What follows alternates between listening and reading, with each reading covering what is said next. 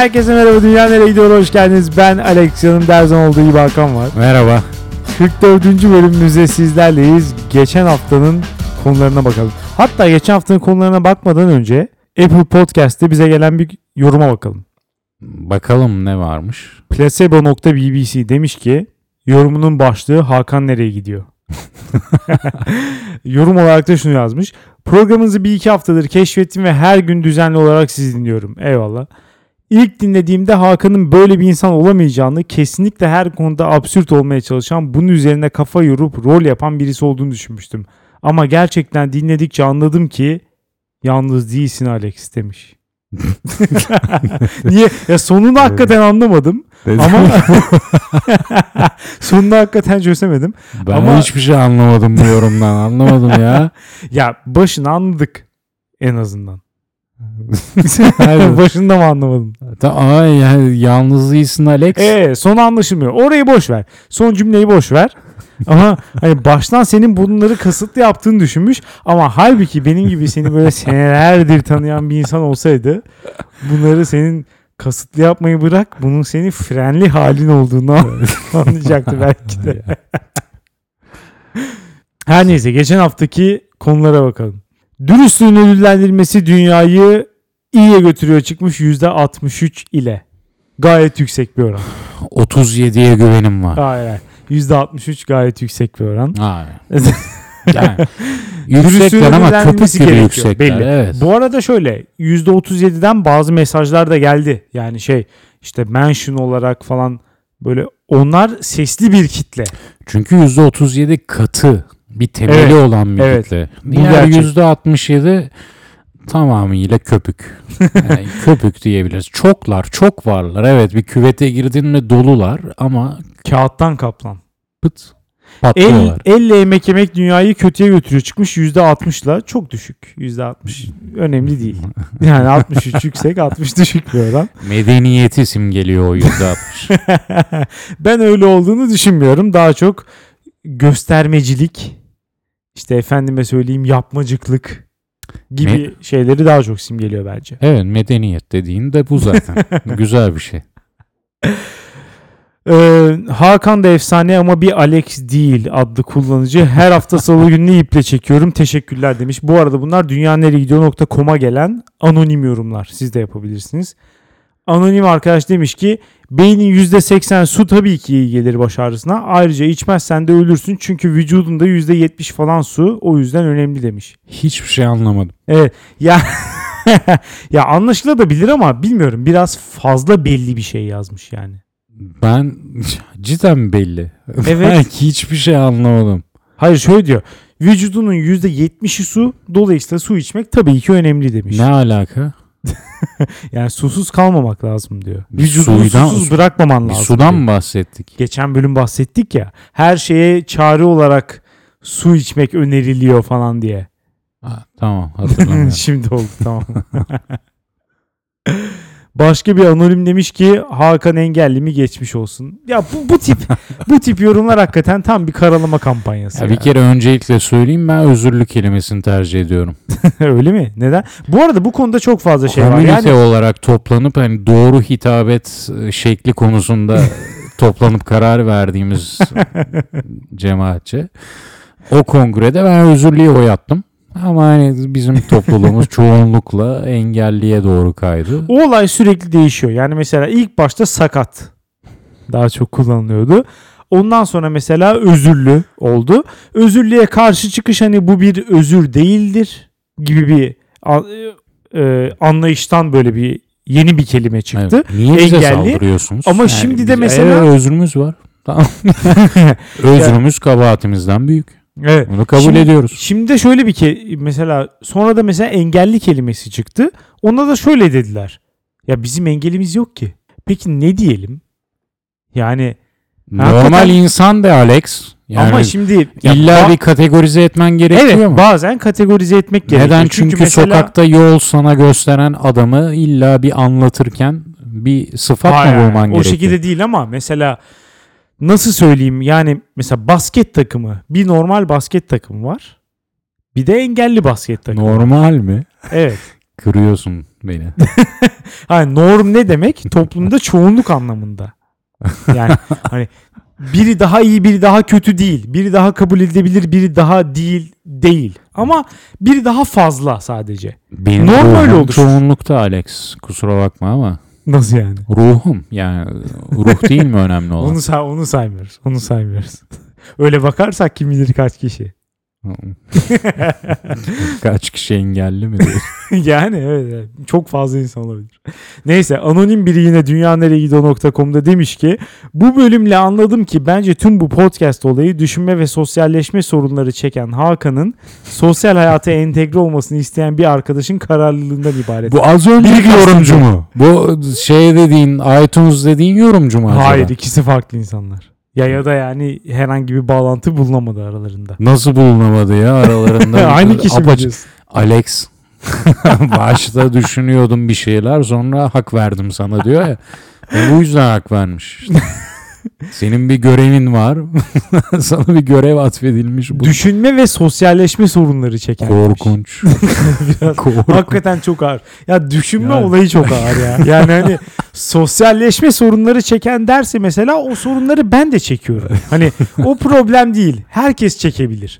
Yani sen de çekiyorsundur muhtemelen sosyalleşme sorunları. Bilmiyorum. Bir nebze hani ya bir sürü insan sosyalleşme sorunu çekiyor ama düşünme sorunu çeken deyince hani biraz fazla ciddi bir şey, öyle ona kesinlikle katılmıyorum. Düşünme sorunu deyince bu arada hani sorunu tespit ettiğine göre de kendisi de sonunda bir doktor. Evet tabii. Sorunu kim tespit eder? Doktor. Düşüncelerini her zaman bekliyorum ve konuk olarak da bekliyoruz. Evet lütfen bu arada, evet. Yani bu yorumları yapan herkes bize ulaşıp konuk olabilir bu arada. Mahide demiş ki, sevdiğimiz bir takipçimiz Twitter'dan. Demiş ki selamlar, bu elle yemek yeme mevzusuna o kadar katılıyorum ki dinlerken yalnız olmadığımı bilmek iyi hissettirdi. Elle yemek yemek kesinlikle müthiş bir zevk. Elle yemek yemek dünyayı iyiye götürüyor demiş. PS, lahmacun da çatal bıçakla keserek yiyen insan var. Hatta elmayı bile ısırarak yememin yadırgandığı bir ortama girmiştim. İnsanlar elmalarını bıçakla kesip yedi ve tek ısırarak yiyen bendim demiş. Nasıl olur ya böyle bir şey? Ya olabilir hakikaten. Çünkü o kadar çılgın bir dünyada yaşıyoruz. Ama nasıl olur yani bir anlamda? Bu olur bu arada. Elmayı bıçakla yemek bence son derece güzel bir şey. Kendini biraz vahşi hissettiren bir şey. Bıçakla yemek. Evet. Tam tersi aslında. Elmayı sırarak yemek insanı vahşi hissettiren bir şey. Sen çok eski. Yani evet, sen avcı şeylerde, toplayıcı. Leşçilerde kal. Hayır, avcı toplayıcı değil. Sen leşçilerde kalmışsın. Leş hayvanı görüp üzerine gidip kemirende kalmış. Ama yani şunu mu söylüyorsun? Toplayıcı bir insan mesela ağaçtan düşmüş bir elma gördüğünde veya ağacı böyle sallayarak elma düşürdüğünde, işte mesela kılıcıyla ya da tabii ki o dönem kılıç yok ama o tahtadan yonttuğu o mesela mızrakla elmayı mı kesiyordu yani? Hayır. Kasığına dayayıp bıçakla. Hayır. Bıçak falan yok ki. Bıçakla karşısındaki insana yedirdiğini hayal ediyorum ben. Hayır, öyle bir şeyler yok. Bıçağın üzerinde o elma, biliyor musun? Suyu damlıyor. Isırıyordu. Sonra ağzından çıkan o, yani o ısırdığı ama yeterince de çok fazla temas etmemeye çalıştığı parçayı karşısındakine veriyordu. Mesela. Şu an hala onu yapanlar var. Çok primitifsin. Lütfen.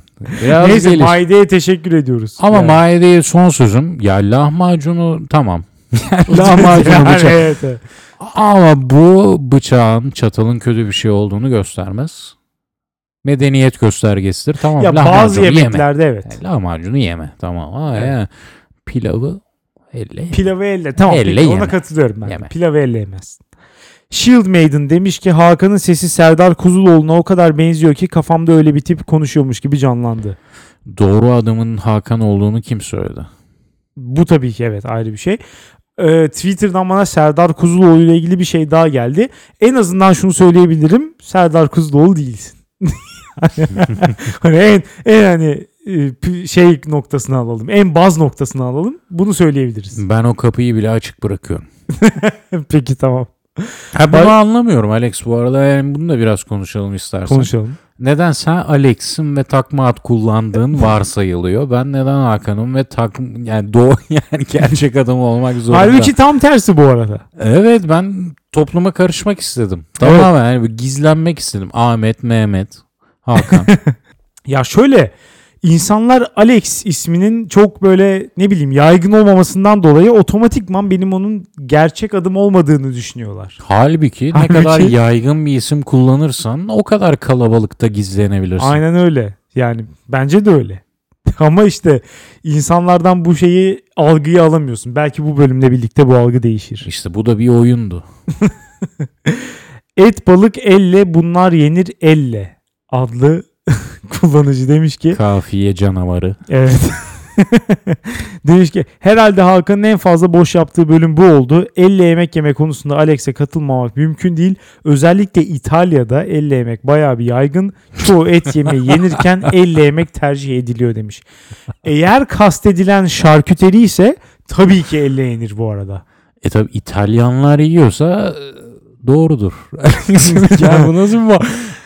Özellikle İtalya'da, yani İtalya evet, deyince dolayısıyla İtalya'da. Yemek, zeytinyağı. Zeytinyağı nedense bütün yemeklerin anası gibi kabul edildiği için zeytinyağının ana vatanı diye addedilecek şeyler hep bir üst mertebe gibi gözüküyor. Ne diyorduk? özellikle İtalya'da olması. Özellikle İtalya'da elle yenir. Evet. Bu nasıl bir argüman? Yani neden özellikle İtalya'da bilmiyorum. Belki o kendisi, bunu yazan kişi İtalya'yla daha aşina olduğu için hani onu ön plana çıkartmak istemiştir. Hani ben onu biliyorum anlamında. Peki ben şöyle girsem nasıl olurdu? Çatalla bıçakla yemek daha iyidir. Özellikle Etiyopya'da çatal ve bıçağın özel bir görevi vardır. Özel. Ama İtalya'da bir yandan da işte Batı medeniyetine ait olduğu belli olan bir şey. Yani çatal bıçak da birazcık bize oradan gelme bir şey olduğu için böyle bir örnek vermek istemiş herhalde. Evet. Kafiye özürlü, batılı zübben diyor. Ya peki sen nasıl söylemek istersen, bence haklı bir isyan sahibi arkadaşımız diye de nitelendirebiliriz. Boş demiş, utanmaz. Ya o ayrı bir şey. Evet. Ona katılırsın, katılmazsın. Görevimizi yerine götürmek, görevimi yerine getirmek zorundayım. O zaman bu haftanın konularına geçelim. Başlamak ister misin? Başlayayım. Benim bu haftaki konum rakamlar Alex. Rakamları hayatın merkezine koymak. Böyle bir akım var. İngilizce quantification diye geçiyor sanırım. İnsanlar hayatlarındaki rastgele olayları rakama döküyorlar. Bugün kaç kere nefes aldım? Bugün kaç adım attım? Bugün kaç kere sıçtım? Bu biraz daha gerçi enteresan. Bu olmadı. Bu çünkü çok basit bir rakam. Yani max 3. Yani bilmiyorum. Herkes için çıkan varsa. Herkes için farklı. Evet. Ki var tanıdığımız ortak. Evet, yani. Evet. Allah korusun. Kimsenin başına vermesin. Markalaşmış bir isim. Evet. Patenti var adamda. Yapacak bir şey yok. Ama bu akım yani güzel, iyiye götürüyor. Neden? Çünkü bütün bu akımların boş olduğunu gösteriyor bana sorarsan. Kastettiğin şey şu mu? Doğru anlamak için ve dinleyenler de tam olarak doğru anlasın diye soruyorum. Günlük hayatta yaptığın aktiviteleri sayısal olarak takip etmek. Evet. Bunu kastediyorsun. Evet. Günde bu iş boş iş diyorsun bu. Göğüs kafesin kalktı ve indi. Günde kaç kere sol parmağını çıtlattın. Günde kaç kere ne bileyim bilmem ne yaptım. Saç telin döküldü. Yani bütün bunları alabilirsin. Çünkü sayıların bir fetiş haline geldiği bir devirde yaşıyoruz. Dolayısıyla insanlar bu sayılara sahip olduğunda bunların özel bir anlamı olabileceğini düşünüyor. Şey gibi, bir tane galaksili bir film vardı. Galakside gezen muhtar. Galaksi muhtarı. Nasıl yani? Öyle bir film vardı. Hitchhiker's Guide to Galaxy. Ha tamam, muhtar dediğim bu muydu? Evet. Bir an Interstellar'dan bahsediyorsun. Muhtar derken hani o da daha çok böyle şeydi ya, köylüydü ya, ondan bahsediyorsun sandım. Çeviremedim kafamda, tamam, o kadar tamam, çevirebildim. Tamam. Orada da bir olay vardı sonra. 42 rakamı. Evet. Hayatın anlamı diye sunuluyor değil mi? Evet. Tamamen bundan bahsediyorum belki de. Hani quantification orada görülüyor. 42 rakamı rastgele at ve insanlar bunun bir anlamı olduğunu düşünebiliyor. Çünkü rakam bir kesinlik veriyor. Sanki hayatına bir kesinlik geliyor. Bir düzen, bir varoluş. Evet, yani genel olarak işte mesela insanlar her zaman şöyle düşünüyor. Bazı şeyler yorumlanabilir, bazı şeyler de istatistik. Yani rakamların böyle bir işlevi var. Objektif olduğu her zaman düşünülüyor. Evet. Yani belli şeyleri kesin olarak ifade ettiği kabul ediliyor. Ve her bir bokun sübjektivize edildiği bu devirde insanlar abuk subuk rakamlara sırf rakam ve objektif olması gerekir diye bir anlam yüklüyorlar. O zaman da biraz normal değil mi ama? Mesela işte yani kendi söylediğinden yola çıkıyorum. Her şey o kadar sübjektivize edilmiş ki ya hiçbir şeyden kesin olarak emin olamıyorsan bazı şeylere de sarılmak istersin hakikaten. Evet, ya bazı şeyler böyle bir empati... benchmark olarak hani kabul edilsin istersin ki oradan hareketle düşünebileyim. Evet, bir psikopatın empati yoksunluğu ve insanları öldürme içgüdüsü normal. Psikopatlar aleminde. Eğer sen bunu kastediyorsan doğru diyorsun. Normal bir içgüdü. Fakat benim değer yargılarımda bu sakat ve yani şunu da görebilirsin. Bu balon diyorum ya, sayısallaşma balonu. Hı hı. Buna kapılan herkesin son vardığı nokta şu. Hayatımda rakamların bir önemi olabileceğini düşünüyordum. Fakat hiç öyle değilmiş. Aslında rakamların bir anlamı yokmuş. Aslında nereden çıkıyor bu arada? Bunu aslında deneyimleri yaşarken hissettiklerimizmiş bütün olay. Varılacak sonuç bu. Ama buna nasıl sen kafanda varamadın? Yani benim derdim bu. Ya sen bunu düşünüp nasıl rakamların sana bir anlam katabileceğini düşündün de buna kapıldın da sonunda yanıldığını fark ettin. Ya baştan kafanda hayal edip bu olmaz deyip hayatına devam etmen gerekiyordu. Niye böyle bir deneyim üzerinden geçmen gerekti? Biraz acaba sen bu olaya hani takipçilerinden daha mı fazla anlam yüklüyorsun gibi gelmeye başladı şu an bana. Yani çünkü mesela bu sayısallaşma işte veri takibi insanları mesela kendi işte vücutlarına dair veya kendi günlük aktivitelerine dair veri toplama heveslisi insanlar var mesela. İşte evet. Bugün ne kadar dakika ayakta durdum, ne kadar dakika oturdum, ne kadar dakika yürüdüm ve bir sonraki gibi mesela gün bir ne kadar çok daha yürür ve ne kadar az daha ayakta kalırsam ben kendimi gelişmiş hissedeceğim. Çünkü rakamsal bir veri olacak elimde. Gelişmiş değil de daha doğrusu hedefe ulaşmış öyle diyelim. Genelde bunlar çünkü işte oyunlaştırılıyor şeyler tarafından. İşte ister koluna bileklik tak, ister Apple Watch tak, ister cep telefonunu cebine koy falan. Onların hepsi seni belli bir hedefe yönelik motive etmek için bu olayı oyunlaştırıyorlar. Mesela diyor ki bugünkü hedefine ulaşmak için 13 dakika daha yürümen lazım. Dolayısıyla seni belli bir şeye motive etmek için onu işte senin hayatını bu şekilde oyunlaştırıyor aslında. Oyunlaştırma demişken daha beter oyunlaştırmayı söyleyeyim. Bana kalırsa tamamen hani Dota oyunları, WoW oyunları falan vardı ya, hero seçiyorsun ve onun bazı karakteristik özellikleri oluyor. Evet. Ve o onları karakterize ediyor. O sensin artık onu seçtikten sonra. Rakamlar da artık buna kadar varabiliyor. Ben hatırlıyorum küçükken basketbol oynadığımda ilk forma numaramı seçerken millette bir telaş. Çok büyük problem. Hangi numarayı seçeceksin? Evet. Ben yani o duyguyu hissedememiştim içimden. Ne varsa verin bana demiştim. Peki hangi numara gelmişti? 11. Çok kötüymüş bu arada. Sona kalırsan böyle olur işte. Ama bana ne? Ya bana ne? Ya futbol olsaydı ama baskette 11 hakikaten kötüdür yani. Ama İşte, evet umursamayabilirsin ama kötü olduğu gerçeğini değiştirmiyor. Sen de bu rakamcılardansın. Yani. İşte oyuna çevrilmiş derken bunu kastediyorum. İnsanlar belli bir rakama kendilerini bağlıyorlar. Halbuki o rakamla aralarındaki ilişki son derece afaki. Evet tabii şöyle. Ama ne bileyim belli şeylerin işte sembol değeri olur yani. Ha işte o hero olmak istiyor. Evet. O hero'nun kasketi var. O hero'nun saçı uzun. Aslan yelesi var.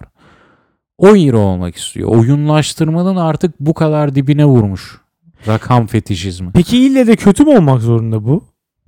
Yani mesela şöyle düşünelim. Yürüyüş yapması gereken bir insan. Mesela bir beyaz yakalıyı düşünelim. Tüm beyaz yakalılar birazcık işte fiziksel egzersiz bakımından fakir. Öyle değil mi? Çünkü para gün olarak, içinde para olarak da bayağı bir çoğunluğu fakir ama ama fiziksel egzersiz olarak neredeyse tamamı fakir. Devrim engelleyici bu sözlerinden dolayı tebrik ediyorum. Fakiriz. Yani evet, bu arada hepimizi kastediyorum. Yani hani kendimi de dışlamış değilim bundan. Sonuçta bunların da bir faydası olmuyor mu? Yani İşte bu insanların hakikaten hareket etmesi gerekir sağlıkları açısından. Çünkü bütün gün bilgisayar başında oturmak, bir ofiste oturmak insanlara kötü geliyor. Dolayısıyla işlerin, yani iş saatleri içerisinde bunu yapamayan insanlar işten sonra yapmak zorundalar ve işte işten sonra bunu yapacak motivasyonu kendilerinde bulamıyorlarsa bir bilekliğin onlara bu motivasyonu vermesi veya bir telefonun veya bir Apple Watch'un onlara bir motivasyonu vermesi o kadar da kötü bir şey olmayabilir. Eğer işte istatistikle veya kendi datalarını takip etmekle bu motivasyonu alıyorsa bu insanlar, çok da önemli değil benim için. Önemli olan o motivasyonu alıp kendi sağlıkları, kendi hayatlarının daha iyi olması için hangi yöntemi tercih ediyorlarsa onu yapsınlar yani. Çok da önemli değil açıkçası. Benim gibi fırsatçı şerefsizler için tabii ki öyle. Sana bir app fikrimden bahsedeceğim diyeceğim. Hayır, sana çoktan bahsettim ve beni yerin dibine soktun. Hangisi acaba? Step Back. Of, inanamıyorum. Tekrar bunun gündeme gelmesi. Patenti bende. En azından zihnimde. Yok, patenti sonsuza kadar sende olacak. Bir aplikasyon düşün Alex. Giriyorsun ve sana o gün boyunca işte WhatsApp'ta, mesajlaşmada falan yazışırken kaç kere backspace tuşuna, sil tuşuna bastığını söylüyor. Evet. Mükemmel bir şey değil mi? Evet, hakikaten mükemmel. Ya yani şimdi mesela senin için dejavu olacak ama dinleyenlere saygı açısından bunu tekrarlamak zorunda hissediyorum. Bir insan klavyesine olan erişimi bir aplikasyona açtıysa eğer, ki Step Back'te bir insanın kaç kere delete'e bastığını ölçmen için bu lazım. O zaman bir insanın kaç kere delete tuşuna bastığını ölçmekten çok hangi harfe, hangi kelimelere falan daha çok bastığını, mesela kaç kelime yazdı. Kusura bakma ama zaten bu bizim genişleme planımızda Alex. Yani bütün şeyimizi biz verdik. İşletme planımızı verdik. Sen değil, sen köstek olarak. Ama köstekler de sonunda planın parçasıdır. Tabii onlar ki, da hikayenin bir parçası. Haters gonna hate demişler. Evet, sen de hani o hate'inle, o nefretinle, o kötümserliğinle bu planın işleyişine, bir bu tarihsel akışa bir katkıda bulun. Evet. Ben böyle bakıyorum olaya. Ve inan bir gün bu tutacak. Ve bu insanların abuk subuk rakamları anlam yükleme hevesinden ben kar elde edeceğim. Ya şöyle hani silme tuşuna kaç kere bastığı kısmını boş verirsek bence işe yarayabilir hakikaten. Mesela insanlar şuna bakabilir. İşte cuma günü kaç kelime yazmışım? Cumartesileri kaç kelime yazmışım? En çok hangi gün bir şeyler yazmışım? En çok hangi harfe basmışım? Evet, bunları benim insanlar merak edecektir. Benim yükselenim ne? Benim alçalanım ne? Ne farkı var? Çok bir farkı yok, evet. Anlam yükleyeceğim. Ama tabii herkesin en çok bastığı harfler aşağı yukarı aynıdır. Arada O'lar kendini özel hissedecek ama. Hatta öyle çıksın diye özellikle onları daha çok yazacaklar. Onlar kendini AB0 sanacak. AB0 mı? AB-, AB araç saçmalıyorum Alex. Ben şunu anlamıyorum. Hani ilk ana konuya dönecek olursak, insanlar neden bu kadar fazla kendilerinin, yani daha doğrusu kendilerine dair bilgiye neden bu kadar açlar? Bunu anlamıyorum. Kendilerini özel hissetmek istiyorlar. Ya öyle mi acaba hakikaten? Tek sebebi bu mu acaba? Buysa eğer o zaman anlayabiliyorum. Çünkü bütün sosyal medya kullanımı falan da buna işaret ediyor zaten. Hı. İşte bütün bu Instagram, işte insanların Twitter'da yazdıkları ne kadar fazla, ya hakikaten ne kadar saçma olabilirse o kadar saçma oluyor insanlar.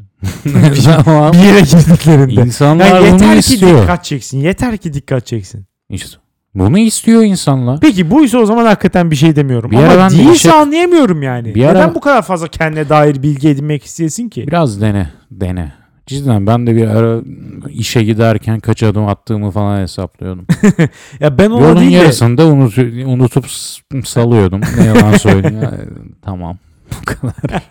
saydık. Biraz da konsantrasyon. Belki yani bu doğu felsefelerinin zenin falan bu kadar tutmasının sebebi de o.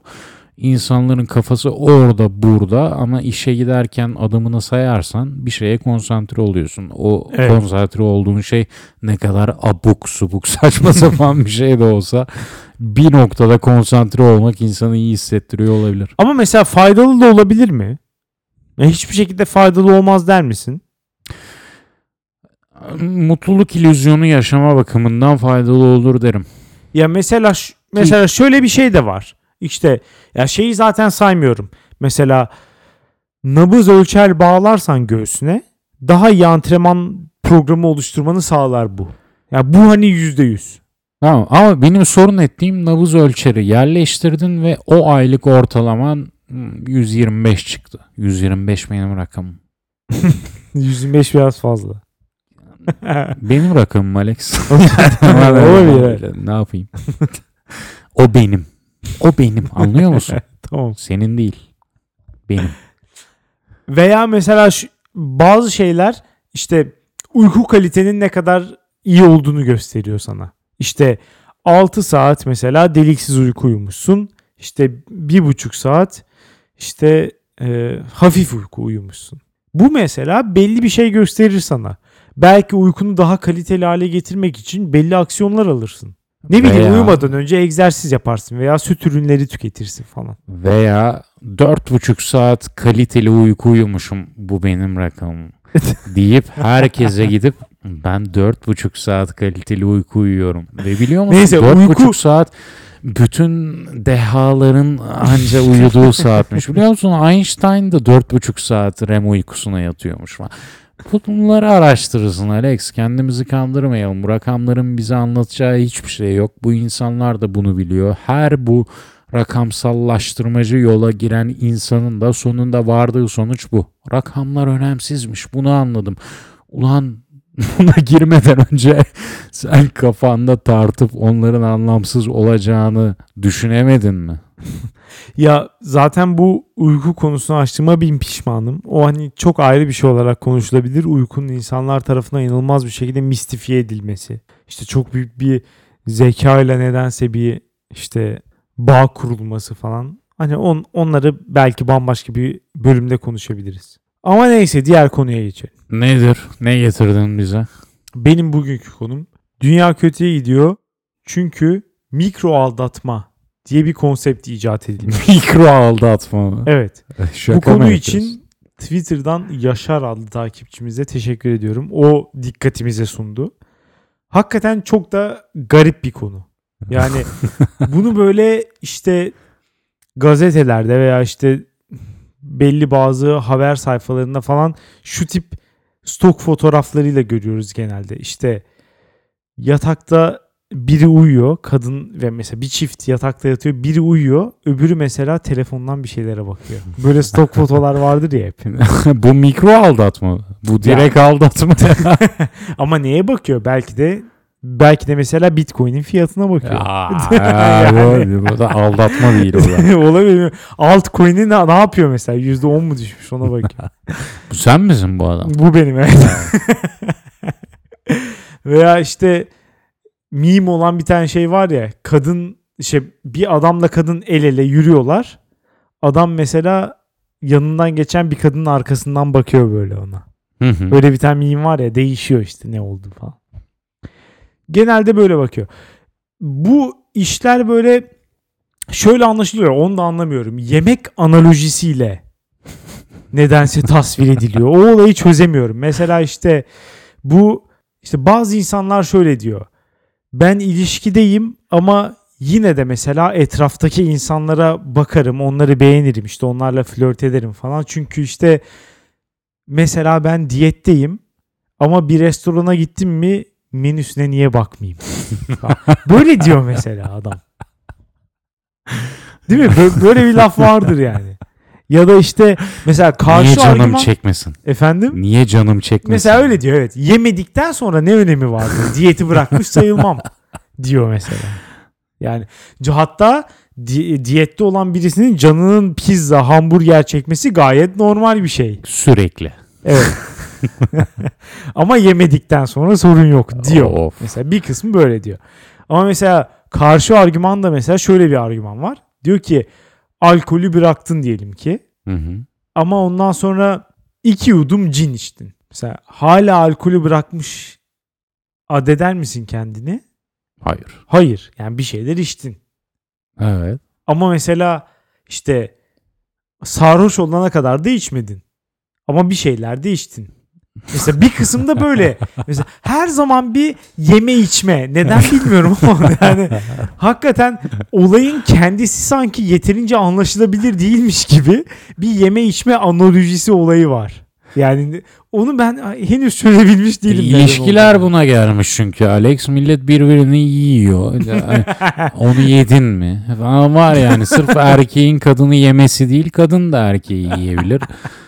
Ama hep bir yeme içme hakikaten. Çünkü tüketiyorsun, karşındakini tüketiyorsun. Buna gelmiş insanlık.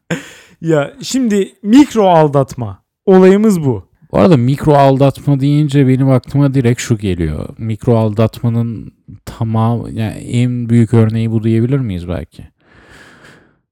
Karşında bir kadın gördün ve arkadan gidip sarılıp boynundan öptün. Bu sanırım tacizin bir numaralı örneği. Hayır. Sevgilin sanıyordun. Ha, sevgilin sanıyordun. Kıps. Sevgilin sandığı, yani sevgilin o bahaneyle ben seni o sandım diyerek. Ha, bilerek yaptın ama. Evet. Mikro aldatma. Bu mikro aldatma sayılır mı? Bence sayılır, evet. Çünkü biliyordun anladığım kadarıyla. Evet.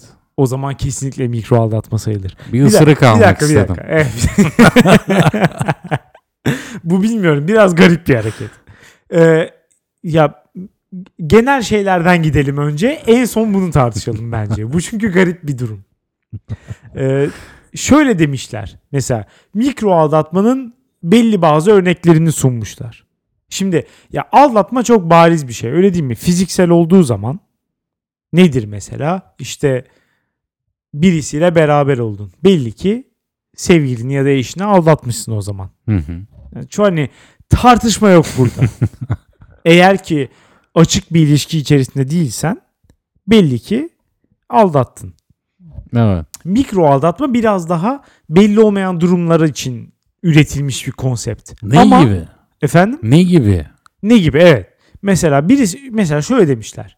İlişki durumuna ilgili yalan söylemek. Arkadaşlarına veya işte tanıdığın insanlara, işteki insanlara veya yeni tanıştığın birine evlisin ya da sevgilin var ama diyorsun ki ben bekarım ya da single'ım diyorsun. Hangi amaçla? İşte evet. Ben de ona gelmek istiyorum hakikaten. Hangi amaçla diyorsun bunu? Yani karşındaki insan muhabbeti kesmesin veya işte aynı hevesle muhabbeti sürdürsün diye mi? Yoksa işte onunla başka niyetlerin mi var? Kötü niyetler. Evet. Buna bakmak şeytanlar lazım. Evet, aynen. Veya işte mesela ya ben bir tane listeden ilerliyorum. Hı. Bir sürü makale okudum bu konuyla ilgili. İşte bunu araştırmak için baktım çünkü buraya getirirken. Aşağı yukarı aynı şeyleri yazmışlar. Çünkü hepsi aynı kaynaktan almış. Dolayısıyla o kaynaktan sırayla gidiyorum. Öbürü demiş ki mesela sevgilin olmayan bir insanın sosyal medya profilini sürekli olarak check etmek. Bu mesela mikro aldatma mıdır sence? Yani muhtemelen orana ilgi duyduğun için şey yapıyorsun değil mi? Ya ilgi duyuyor olabilirsin bir insana ama her ilgi duyduğun insan o cinsel ilgi midir bu?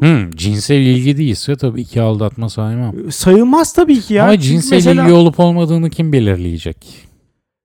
ya sen ve ilişkide olduğunu insan belirleyecek. Yani bunlar çok fazla ne bileyim bağlama dayalı şeyler hakikaten. Yani şöyle düşünelim. Ben mesela işte günün iş yerinde, özellikle iş yerinde geçirdiğim zamanın tamamında Twitter'a bakan bir insanım. Sürekli olarak insanlar neler yazmış bakıyorum. Çünkü işte sıkıntıdan hakikaten. Takip ettiğimde işte yüzlerce insan var. 200 tane insan var. Bunların bazıları bana ekstra komik geliyor. Dolayısıyla ben bu insanların tweetlerini kaçırmak istemem. Çünkü işte uzun zamandır takip ediyorum ve bunların yazdıkları neredeyse her şey benim, bana ya ilginç geliyor ya da benim komiğime gidiyor. Böyle diyelim. Şimdi bu kişi erkek de olsa, kadın da olsa ben hakikaten bunun mesela her gün bakarım ne yazdığına. Yani benim için mesela böyle insanlar var. Erkek de var, kadın da var. O zaman şimdi ben ne bileyim gay miyim yani? Bu adama baktığım için. Hayır değilim. Sadece bu adamın yazdıkları bana komik geliyor. Her yazdığı neredeyse komik geliyor. Dolayısıyla ben o adamın her yazdığını görmek isterim. O kadının da her yazdığını görmek isterim. Komik geliyorsa eğer her yazdığı şey. Yani bilmiyorum, bu kadar böyle biraz fazla basit geliyor bana. Bunu mesela mikro aldatma olarak kabul etmek. Abi bu biraz kadar basit bir şey yani bu. Bence orada kastettikleri şeydir herhalde. Cinsel ilgi duyduğunun da belli olduğu bir durumdan bahsediyorlardı herhalde. Ya öyleyse tabii ki kötü bir niyetim var demektir zaten. Evet, arkanı dön. Biriyle mesajlaşmak yerine onu profiline bakma olarak evet döndürmüşler. Yani, evet. O zaman nedense tabii ki zaten aldatmanın dereceleri. Geçen hafta biliyorsun dürüstlüğün ödüllendirilmesi konusunda bana karşı çıktın. Ya çok da karşı çıkmadım, yarı yarıya. Maalesef işte yani dürüstlüğü ödüllendirirsen sonunda olacağı bu. Havlayan insanlar, havlayan yavruların. Köpekler. Nereden gel bilmiyorum. Hayır. Aldatmanın dereceleri, buna takılıp ya ilişkiye girme ya. Girme kardeşim yani. Madem mikro aldatma, epsilon aldatma, şu aldatma, bu aldatma, girme ilişkiye ya. Bu kadar eğer takılıyorsan değil mi? Yani evet. Bana da garip geliyor. Mesela başka bir şey. Diyor ki birisine sevgilinin bilgisi dışında mesaj atma ve işte bu mesajı mesela bir şekilde maskeleme, gizleme. İşte örneğin diyelim ki işte sen işten birisiyle mesajlaşıyorsun sürekli, bir kadınla. Aynı zamanda sevgilin de var. Diyelim ki bu kişinin adı Cansu olsun. Sen de onu mesela Mehmet diye kaydettin. Ama şimdi burada bir art niyet seziyorsun.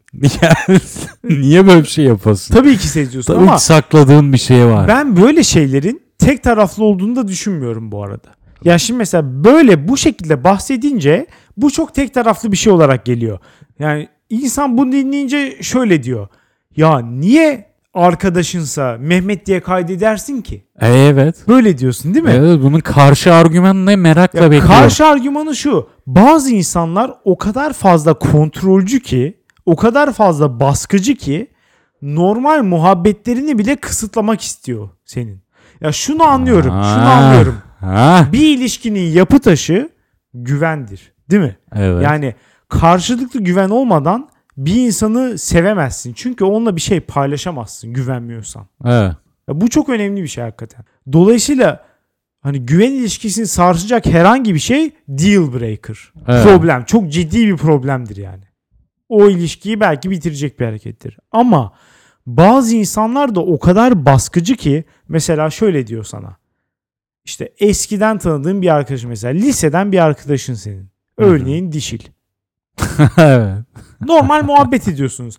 Ama işte senin yeni sevgilin dişili tanımıyor ve sana diyor ki bu insanla konuşmayacaksın. Konuşmayı bırakabilir misin? Bırakmam ve bu konuda dürüst olurum ve dürüstlüğümün sonuçlarına katlanırım. Evet, sen cesur bir insansın çünkü. Olabilir. Ama herkes bu kadar cesur değil.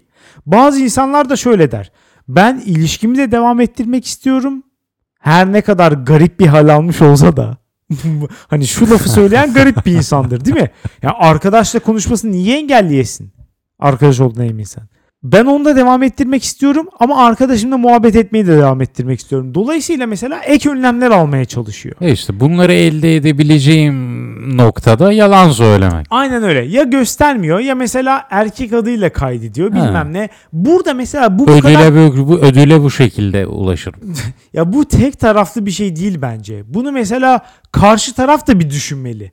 Ben ne kadar doğru bir insanım ki İşte sevdiğim insan benimle rahatça iletişim kurabiliyor.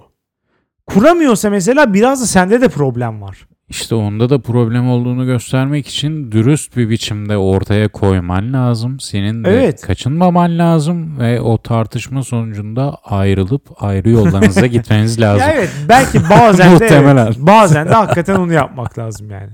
Mesela başka bir şey de eski bir sevgilinle muhabbet etmek mesela mikro aldatma olarak kabul ediliyormuş. Garipmiş. Yani evet.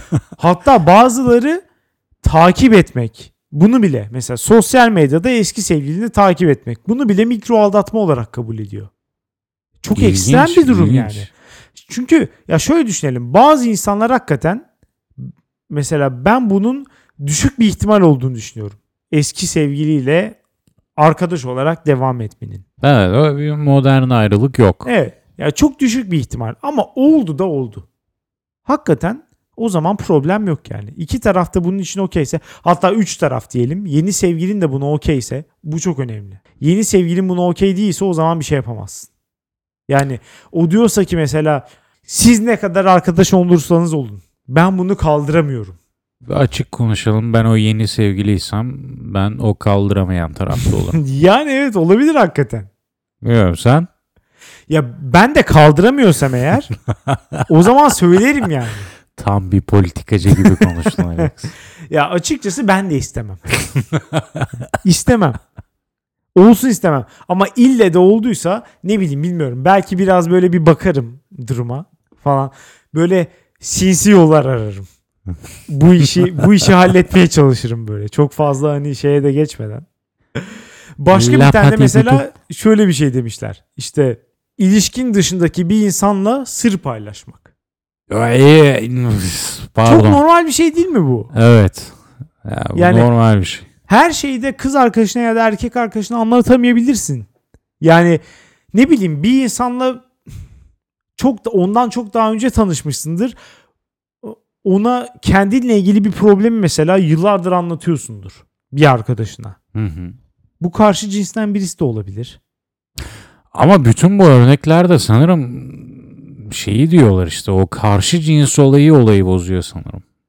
Tabii canım, o bozuyor zaten. Çünkü mesela yani aynı cinsten işte arkadaşına gidip anlattın mı buna mikro aldatma denmiyor. Karşı cins olunca mikro aldatma mı oluyor yani? Ama yani bu mesela hakikaten iki yüzlü bir durum değil mi? Evet.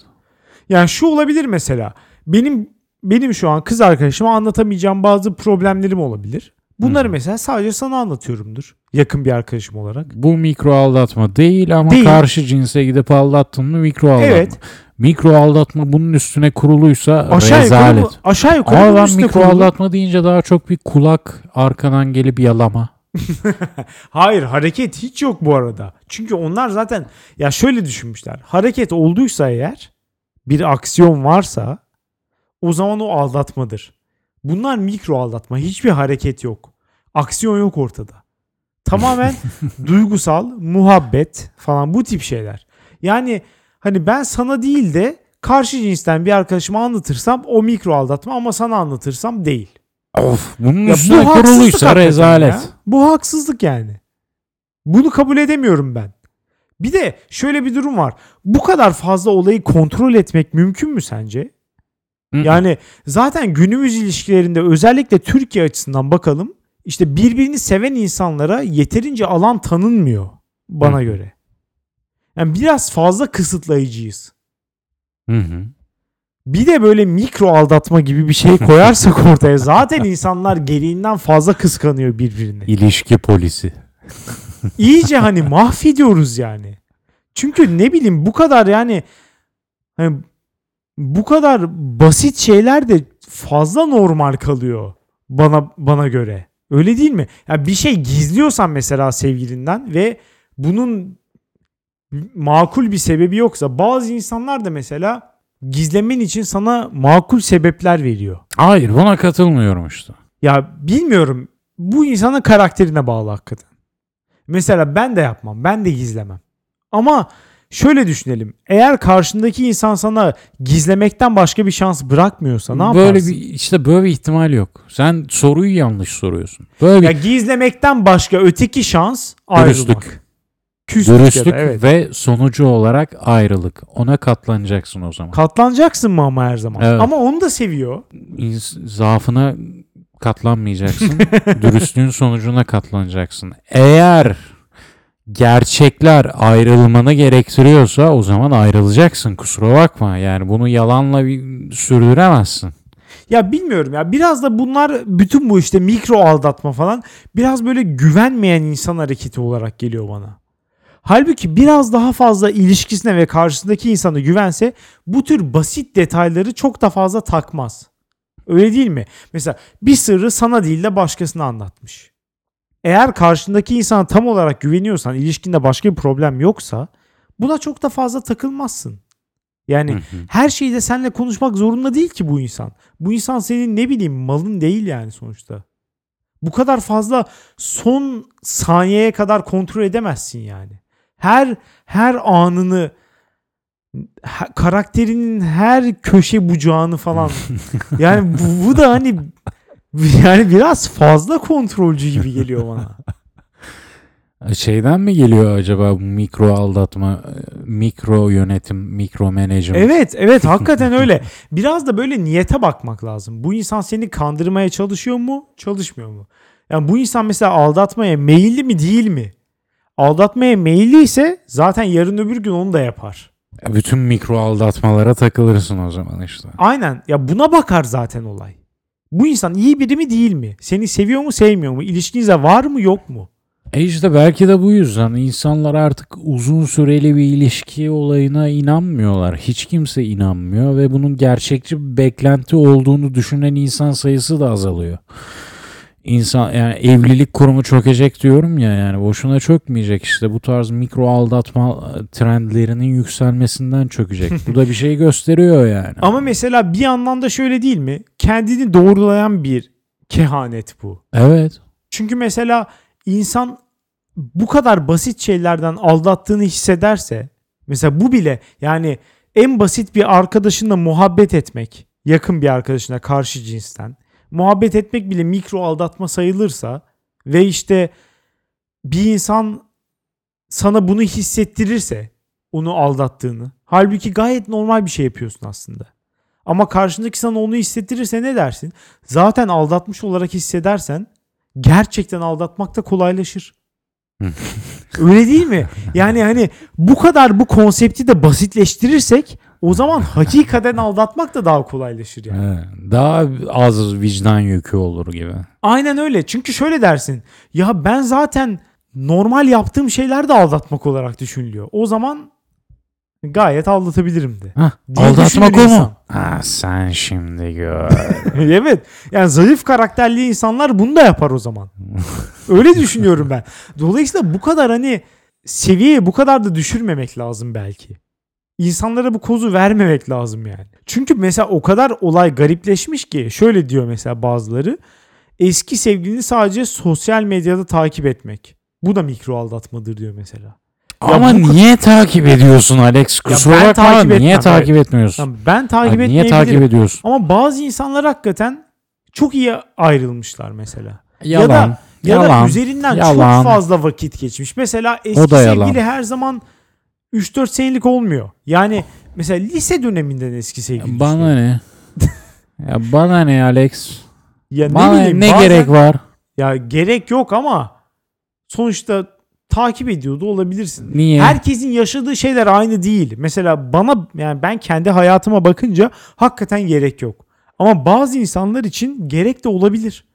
Ne gereği olacak ya? Ya ilişkileri öyle bir gelişmiştir ki bir yerden sonra arkadaş olmuşlardır hakikaten. Ay sıçayım öyle arkadaşlığa ya Alex, saçmalama ya. Ya bu mesela hakikaten sıfır noktasından bir yorum gibi geliyor bana. Ne demek sıfır noktası? Ya kendi durumunu verili alıp herkesi ona göre yargılamak gibi. Evet. Daha ne yapabilirim ki? O zaman tamam, ben de aynı şeyi söyleyebilirim yani. Yani ne yapabilirim ki başka? Ya böyle bir ilişkiye ben inanmıyorum. Empati yapabilirsin mesela. Böyle bir empati yok. Onların illüzyonuna ortak olmak eğer empatiyse, eğer diyorsan ki Hakan sen de kendini kandır empati yoluyla. Tamam, onu yapabilirim istiyorsan ama modern ayrılık diye bir şey yok. Ve takip eden mikro aldatmıyordur ama orada sıkıntılı bir durum vardır. Yani mikro aldatıyordur diyorsun sen. Hayır, mikro aldatma demiyorum ya. Sıkıntılı bir durum diyorum. Peki mesela bununla geçelim. Şunu da söylüyorlar. Bir örneğin kız arkadaşınla, iş arkadaşın olabilir, okul arkadaşın olabilir, herhangi başka bir kız arkadaşın olabilir. İşte ilişkin olduğu insan dışındaki bir kız arkadaşınla konuşurken emoji kullanmak mesela. Buna bile mikro aldatma diyen insan var. Kim bunlar? Mormonlar mı? Ya hayır, öyle değil ama işte. Yani bir kere bu olaya başladın mı olay giderek daha kontrolcü bir vaziyete dönüşüyor. Yani gitgide bir adım falan daha garip bir hal. Ama işte bu kontrolcülüğün altında yatan sebep de artık bütün ilişkilerin kontrolden çıkmış olması. Bir de bu var ya. Yani bu mikro aldatma olayın da yine batı konsepti değil mi? Evet yani? Tabii ki. Yani doğuda ben duymadım şu ana kadar. Yok. Oradan çıkmasının biraz da sebebi bu herhalde. İnsanların bütün ilişkileri artık keşküle benzediği için. Evet. Sürekli sallanıyor. Her an her şey olabilir. Evet. Jel. Evet. Her an sallanıyorlar. İnsanlar da ona karşı bir tepki olarak bunu geliştirmiş olabilir. Ama peki böyle olsa bile önlem olarak bunu iyileştirmek imkanlı mı? Bence imkansız. Çünkü mesela işte bir ilişki içerisindesin, birisini mikro aldattığını düşünüyorsun mesela. Yani haksızsan zaten yok yere bir gerginlik çıkartmış olacaksın. Olumsuz. Haklıysan bu insan bunu senden gizleyerek yapmaya devam edecek. Yine olumsuz bir sonuç. Dolayısıyla zaten hani kazanamıyorsun. Mesela sırf bu yüzden bir insanı terk eder misin? Evet. Yani şu anlattığın senaryoda evet. Çünkü şöyle anlattın. Ya bu da bilmiyorum. Bu da çok zor gibi geliyor bana ya. Kusura bakma. Bazıları bu arada. Listenin bazıları mantıklı, bazıları mantıksız bence. Abi ben listeden bağımsız konuştum. Sonu söylediğinde kazanamazsın hiçbir şekilde dedin ya. Yani bunu onun suratına da söylesen o gizli bir biçimde yapmaya devam edecek. Edebilir. Bu gizli yapmak. Belki de hakikaten arkadaşıyla konuşmaya devam ediyordu. Tamam. Ben daha çok kulak yalama ve arkadan yanaşıp onları sen ekledin ama. Sevgilinmişçesine şaşırdım sen değil miydin? Demelere takılayım ben şu an. O tarz böyle biraz daha kötü niyet barındıran şeylere gidiyor aklım. Çünkü diğer kısmını düşünemiyorum. Yani diğer kısmı mikro aldatma, bence onlar manyak değilse onlara takılmıyor. Ama işte insanlar ciddi bu olayı kabul etmeye başlamış yani. Mormonlar mı? Hayır, gayet normal insanlar. Yani hani bu olaya müdahale etmedin diye işte mesela yarın öbür gün işte kocan işte eski bir arkadaşıyla veya bir iş arkadaşıyla muhabbet ediyor. Sen de ona müdahale etmedin diye yarın öbür gün kocanı Gülben Ergen'le yakalamayacaksın yani. Hani Gülben Ergen'in böyle bir ünü var ya, koca avcısı. Şey mi? Allah, ilk defa duyuyorum. Evet, böyle bir olay var. Ya, hani hemen böyle bir şey olmayacak. Ya bir sakin ol. Her şey buraya varmak zorunda değil yani. Normal arkadaşıyla muhabbet ediyordur işte. Emoji ne var bunda canım yani. Normal muhabbet ediyor insan. Hangi emoji? Patlıcan emojisi konuşuyoruz. Bitti. O zaman sakat. Bitti. Ya mesela hani kız arkadaşına, erkek arkadaşına ya da işte eşine şunu söyleyebilirsin işte. Şu kişiyle bu kadar fazla konuşmam beni rahatsız ediyor, üzüyor falan. Böyle belirtebilirsin kırıldığını falan. Ama ne bileyim mikro aldatıyorsun dersen hani ya da işte mikroyu atalım sen beni aldatıyorsun dersen bu ters teper ya. Mikroyu atma. Çünkü beni mikro aldatıyorsun demen lazım. Ve yine ters teper. Dediğin İnsan noktada zaten ilişki biter muhtemelen. Çünkü mikro aldatma ne lan? Terk edilirsin ya. Demek ki işte yani bu konseptin var olması bir rahatsız edici bence. Böyle bir konsept olmamalı. Ya aldatıyordur ya aldatmıyordur. Ya bu da niyetle ölçülür. Evet. Ya da işte ilişkinin genel akışıyla ölçülür. Sırf arkadaşıyla muhabbet ederken emoji koydu diye ya da işte iş arkadaşına bir tane sır verdi diye falan. Böyle olmaz bu işler ya. Skalayı genişletmeyelim. Az aldatma, evet. Az çok aldatma, çok aldatma, çok çok aldatma. Ya skalayı genişletmeyelim. Evet, bunlar bırakalım bu işi. Ya aldatıyordur. Kavramlar. Evet. Ya aldatıyordur ya aldatmıyordur. Buna bakalım biz. Mikrosu, makrosu. Bunlara karışmayalım artık. Bu kadar kategorize etmeyelim. Evet. Bence de. Böyle bir kategori çıkması dünyayı kötüye götürüyor diyorum ben. Katıldım sana. Sağ ol. O zaman toparlayalım. Bu haftaki konularımız rakamcılık, rakamlara anlam yükleme dünyayı iyiye götürdü çünkü bir fos balonu daha ortaya çıkardı. Diyorsun. Evet. Ben de diyorum ki mikro aldatma gibi bir konseptin ortaya çıkması ve yayılması dünyayı kötüye götürüyor. Siz de bu iki konu hakkındaki ve bütün program hakkındaki görüşlerinizi dünyanereyegidiyor.com'da bize belirtebilirsiniz. Aynı zamanda anketimize de oradan katılabilirsiniz. Bizi sevdiklerinize tavsiye etmeyi ve abone olmayı unutmayın. Haftaya Salı görüşürüz. Güle güle.